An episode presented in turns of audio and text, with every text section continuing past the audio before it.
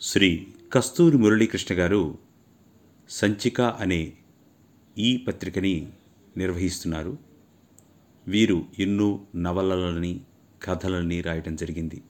వీరు వ్రాసిన కథా సంపుటిక నుంచి ఆమె పిలుపు అనే కథను ఇప్పుడు మనం విందాం.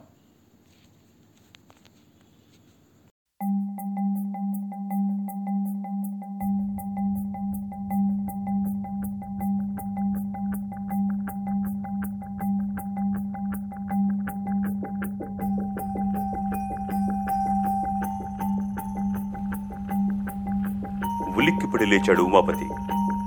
అతడికి అది కళ అంటే నమ్మబుద్ధి కావటం లేదు. ఒళ్ళంతా చెమటతో తడిసిపోయింది. శరీరం మొత్తం వచ్చిన కళ తాలూకు అనుభూతితో గజగజ వణుకుతోంది. ఇంకా కలలో అతని భార్య భవానీ స్వరం అతని చెవుల్లో మారుమోగుతూనే ఉంది. ఏవండి? రండి! రక్షించండి! జాలిగా ఆర్తితో బతిమిలాడుతున్నట్టు కోపంతో ఆదేశిస్తున్నట్టు పలు రకాలుగా ఆమె పిలుపు అతని చెవుల్లో వినిపిస్తూనే ఉంది. చెవులు మూసుకున్నాడు. కల అయిపోయింది. నేను మేలుకున్నాను. నేను మేలుకున్నాను. నేను మేలుకున్నాను. నేను మేలుకున్నాను. రండి. తనకు తనే పదిసార్లు చెప్పుకున్నాడు. కానీ ఆమె స్వరం చెవుల్లో ప్రతిధ్వనించడం మానలేదు. రండి. రక్షించండి. ఇక ఉండలేకపోయాడు. ఒక నిశ్చయానికి వచ్చాడు. సమయం చూశాడు. తెల్లవారి నాలుగవుతోంది. ఇక ఆలోచించలేదు. సెల్ ఫోన్ దగ్గరకు లాక్కొని నెంబర్ కలపడం ఆరంభించాడు.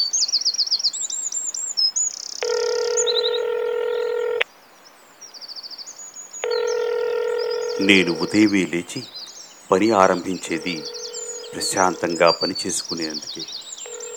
ఆ సమయంలో ఎవరూ ఫోన్ చేయరు. ఎటు వెళ్ళాలన్నా తొందర ఉండదు. మనస్సు కూడా రోజువారీ సంఘటనల మలినాలు అంటకుండా శుభ్రంగా శాంతంగా ఉంటుంది. అందుకే ప్రశాంతంగా పని చేసుకుంటున్న నేను ఫోన్ మోగగానే ఉలిక్కిపడ్డాను ఇంత పొద్దున్నే ఎవరు డిస్టర్బ్ చేస్తున్నారు? అని చిరాకుగా నెంబర్ చూశాను. ఉమాపతి పేరు. కనపడగానే వెంటనే ఎత్తాను. ఉమాపతి నాకు అత్యంత ఆప్తుడు నాకు సన్నిహితుడు. అతడు ప్రస్తుతం అనుభవిస్తున్న వ్యధ నాకు తెలుసు. అతని అల్లకల్లోల మానసిక స్థితిని నేను అర్థం చేసుకోగలను. హలో ఉమా ఏమిటి? ఈ రాత్రి కూడా నిద్ర పట్టలేదా? అడిగాను. నువ్వు వస్తే రా లేకపోతే పో. నేను ఇవాళ బయలుదేరుతున్నాను. ఎప్పుడు విమానం ఉంటే అప్పుడు వెళ్తున్నాను. నేను ఇంకా ఉండలేను. చస్తే చస్తాను. నాకు బాధ లేదు. నా సమాధానం కోసం ఎదురు చూడకుండా ఫోన్ కట్ చేశాడు. చాలాసేపు ఆలోచిస్తూ కూర్చుండిపోయాను. చివరికి ఓ నిశ్చయానికి వచ్చాను.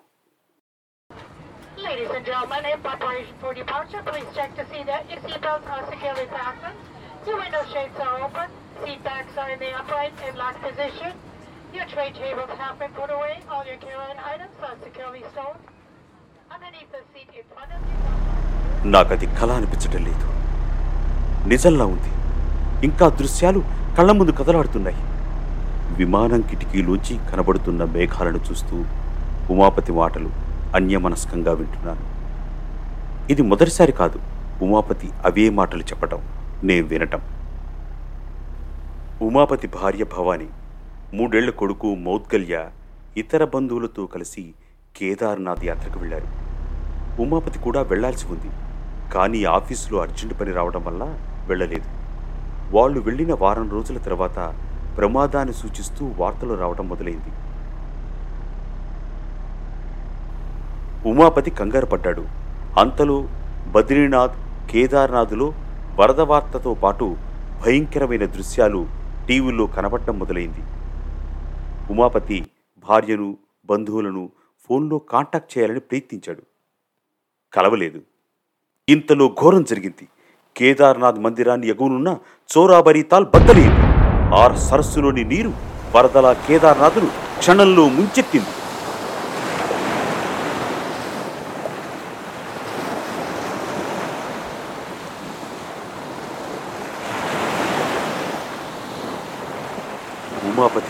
సమాచారం ప్రకారం అతని భార్య పిల్లవాడు బంధువులు ఆ సమయానికి కేదార్నాథ్ మందిర పరిసర ప్రాంతాల్లో ఉన్నారు. తరువాత తెలుస్తున్న వార్తలు ఉమాపతి కంగారును పెంచాయి. అతని ఆశలను తుంచేశాయి. కన్నీరు మున్నీరయ్యాడు ఉమాపతి.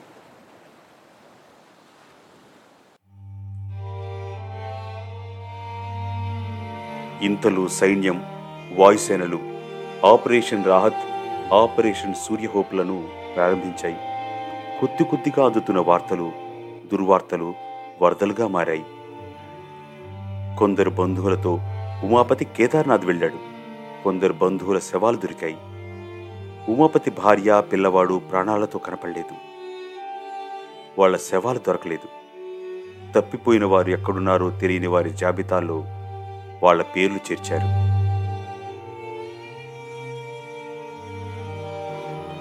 అక్కడ శవాలను వాటి స్థితిని జరిగిన ఘోరాన్ని చూసి ఉమాపతి తట్టుకోలేకపోయాడు.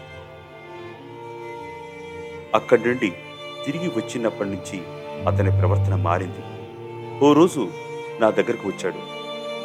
మనం కేదార్నాథ్ వెళ్ళాలి. భవానీ మరణించలేదు. బతికే ఉంది. నన్ను పిలుస్తోంది.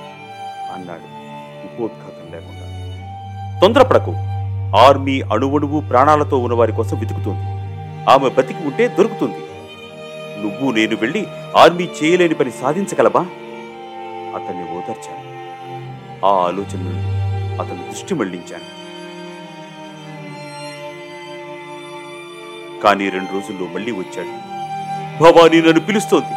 నాకు కల వచ్చింది. ఎక్కడికో భవానీ పిల్లవాడితో పరిగెడుతోంది. వరద నీరు ఆమె పైనుంచి పోతోంది.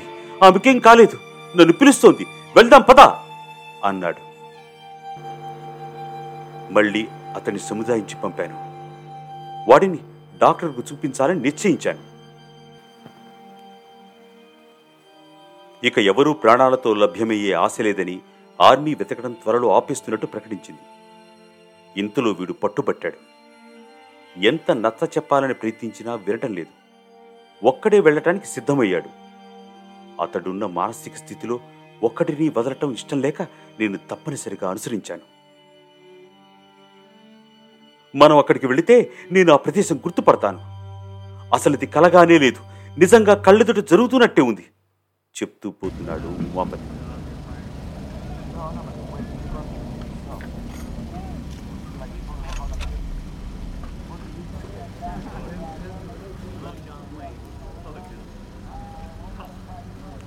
ఐదు వేల మందికి పైగా మిస్సింగ్ జాబితాలో ఉన్నారు. మేము అన్ని రకాలుగా వెతికాం. సారీ చెప్పాడు ఆర్మీ అధికారి. ఒక్కసారి మా కోసం విమానాన్ని నడపరా. నా ఫ్రెండ్కి తన భార్య బతికి ఉందన్న నమ్మకం అతను ఆమె ఉన్న స్థలాన్ని గుర్తుపట్టగలనంటున్నాడు. ప్లీజ్. బ్రతిమిలాడాను సారీ ఆపరేషన్లో ఆపేయమని ఆజ్ఞలు అందాయి. నాకు మీ పట్ల సానుభూతి ఉంది. తన భార్య మరణించలేదన్న మీ స్నేహితుడి నమ్మకం పట్ల అవగాహన ఉంది. కానీ నేనేం చేయలేను అన్నాడు అధికారి. తను నన్ను పిలుస్తోంది. మీరు సహాయం చేయకపోతే నేనే కొండెక్కి నడుస్తూ వెళ్తాను. వెర్రిగా అరిచి పరిగెత్తబోబోయాడు ఉమాపతి. అతన్ని పట్టుకుని ఆపాను. మీరు పని చేయండి. ప్రైవేట్ హెలికాప్టర్ ఎంగేజ్ చేసుకోండి. నాకు తెలిసిన వారు ఉన్నారు కలవండి అంటూ ఓ కాగితంపై అడ్రస్ ఫోన్ నెంబర్ రాసిచ్చాడు. మరో కాగితంపై మాకు సహాయం చేయమన్న విన్నపము రాసిచ్చాడు. ఇంకా పరిస్థితి పూర్తిగా కుదుటపడలేదు. శవాలను తీయటం ప్రాణాలతో ఉన్న వారిని రక్షించడంపైనే దృష్టి పెట్టారు కానీ ఇంకా మరమ్మతులు ఆరంభం కాలేదు. ఇప్పుడు పైకి వెళ్ళటం క్షేమం కూడా కాదు. అదీకాక ఏదో అనాలనుకుని ఆగాడు పైలట్. సంఘటన జరిగి నెల రోజులు కావస్తుంది. ఇంతకాలం ఎవ్వరూ బతికి ఉండలేరు అంటారు అవునా? అది మీకు నిజం కావచ్చు. కానీ కానీ అనే మాట ఆపి వెర్రివాళ్ళ నా వైపు చూశాడు. అబ్బా! అని చెవులు మూసుకున్నాడు. చుట్టూ పిక్కున్నాడు.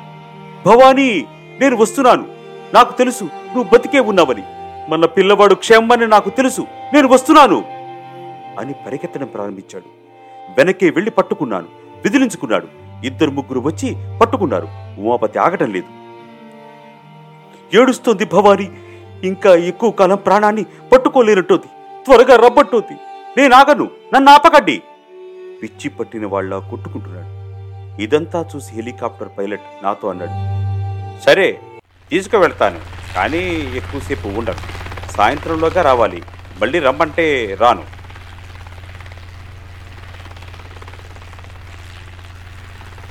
హెలికాప్టర్లోంచి కిందకు చూస్తుంటే జరిగిన ఘోరం స్పష్టంగా తెలుస్తోంది. అసలు ఆ పరిస్థితిని ఊహించాలంటేనే భయంగా ఉంది. చనిపోయిన వారికన్నా ఆ వరదలో ప్రాణాలు అరచేత పట్టుకొని కొండ చర్యల్లో చలికి ఉడుకుతూ వర్షంలో తడుస్తూ ప్రాణాలు ఎప్పుడు పోతాయో తెలియకుండా ప్రతిక్షణం సహాయం కోసం ఎదురు చూడటాన్ని ఊహిస్తేనే ఒళ్ళు చలదరిస్తోంది భగవంతుడా ఇలాంటి భయంకరమైన అనుభవం ఎవ్వరికీ కలగకూడదు అనే మనస్సు మౌనంగా ప్రార్థిస్తోంది. ఉమాపతి ఏదో గొడుగుతూనే ఉన్నాడు. ఇది కాదు ఇక్కడ కాదు అంటూ ఉన్నాడు. ఇంతలో హఠాత్తుగా అరిచాడు. ఇక్కడ ఇక్కడ దింపండి ఇదే ఇదే! వాడు అరిచిన విధానానికి నా ఒళ్ళు గగురు పుడిచింది. పైలట్ ఒక్కసారి ఉమాపతి వైపు చూసి హెలికాప్టర్ దించడానికి అనువైన స్థలాన్ని వెతికాడు.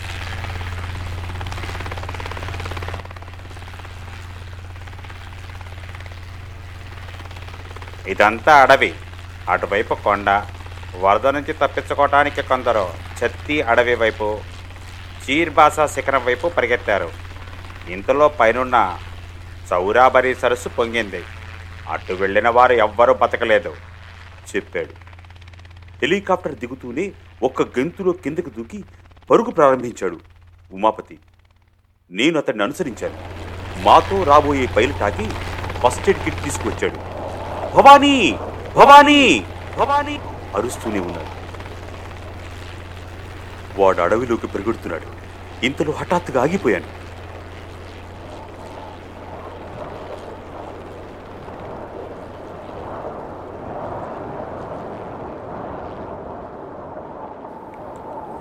వీస్తున్న గాలి నా చెవిలో గుసగుసగా అటు కాదు ఇటు అన్నట్టు తోచింది. చుట్టూ చూశాను. ఎవరూ లేరు. నా భ్రమ. అడుగు ముందుకు వేయబోయాను. గాలి నన్ను తోసింది. తూలాను. ఉమాపతి వెళుతున్న వైపు కాక మరోవైపుకు గాలి నన్ను నెట్టింది. ఆ వైపు నడిచాను. వీస్తున్న గాలి నా చెవిలో ఇటు త్వరగా అన్నట్టు తోచింది. వేగం పెంచాను. మరి దూరంగా వెళ్ళకండి.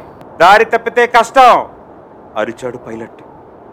గాలి నన్ను వెనక్కు చూడనివ్వలేదు. నేను వెళుతున్నాను గాలి నన్ను తోస్తుందో తెలియటం లేదు. ఏం జరుగుతుందో అర్థమయ్యేసరికి ఓ గుహలాంటి దాని ముందున్నాను. లోపల చీకటిగా ఉంది. భయంకరమైన కంపు వస్తుంది. భయం భయంగా వద్దనుకుంటుండే లోపల కడుగు పెట్టాను. చీకటికి కళ్ళు అలవాటయ్యాయి. లోపల దృశ్యం భయంకరంగా ఉంది. ఎముకల పోగులు మాంసం ఊరుతున్న శవాలు. అంతలో ఆగిపోయాను. శవాలకు దూరంగా గుహల్లో చీకట్లో పిల్లవాడు మౌద్గల్య కనిపించాడు.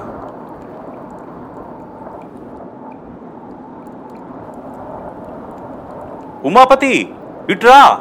అరిచి పిల్లవాడి దగ్గరకు పరిగెత్తాను పిల్లవాడు కొన ఊపిరితో ఉన్నాడు. కళ్ళు తేలేస్తున్నాడు. అతడి పక్కన చూడలేకపోయాను. పిల్లవాడి చేతిలో అతుక్కున్న కుళ్ళిన మాంసం ముక్కలు లాగిపారేశాను వాడిని ఎత్తుకుని బయటకు పరిగెత్తాను. లోపలికి రాబోతున్న ఉమాపతిని అడ్డుకున్నాను. పిల్లవాడిని హెలికాప్టర్ చేర్చు అర్జెంట్! అరిచాను. భవానీ నేను చూసి వస్తాను. నువ్వు పరిగెత్తు. హెలికాప్టర్ స్టార్ట్ చేయమను. నేను వస్తున్నాను. వాడు అటు పరిగెత్తగానే నేను లోపలికి పరిగెత్తాను. నేను ఊహించింది నిజమేనని నిర్ధారించుకోవడానికి.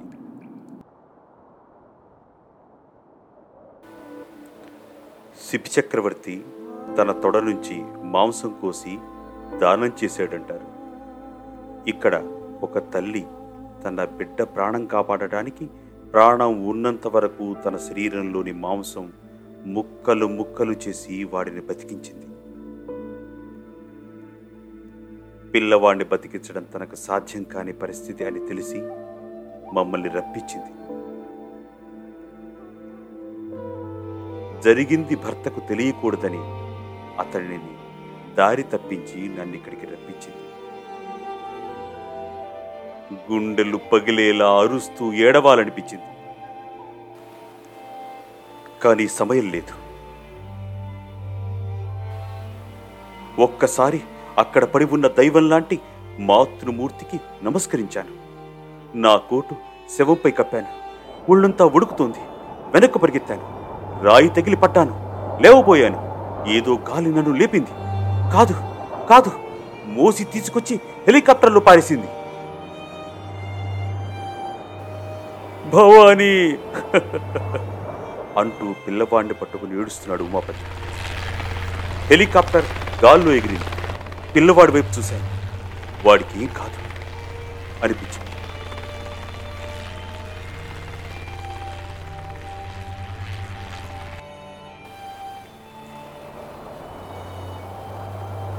గాలి నా చుట్టూ తిరిగి థ్యాంక్స్ అన్నట్టు అనిపించింది. పైలట్ నా వైపు చూసి అన్నాడు కాలు విరిగినా చాలా వేగంగా వచ్చి హెలికాప్టర్ ఎక్కారు. ఇతరులు నడవలేకపోయేవారు అన్నాడు. అప్పుడు నా కాలు వంక చూసుకున్నాను. అది విరిగి వెళ్ళాడుతోంది. నొప్పి తెలిసింది అమ్మా! అరిచి ఏడవటం ఆరంభించాను. చల్లని గాలి మృదువుగా స్పృశించింది.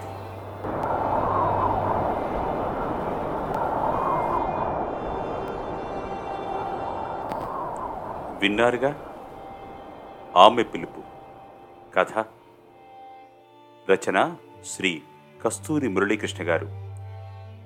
ఇలాంటి మరిన్ని మంచి కథలు వినాలి అంటే మీరు తప్పకుండా కళ్యాణ సైమై వాయిస్ని ఫాలో అవ్వాల్సింది.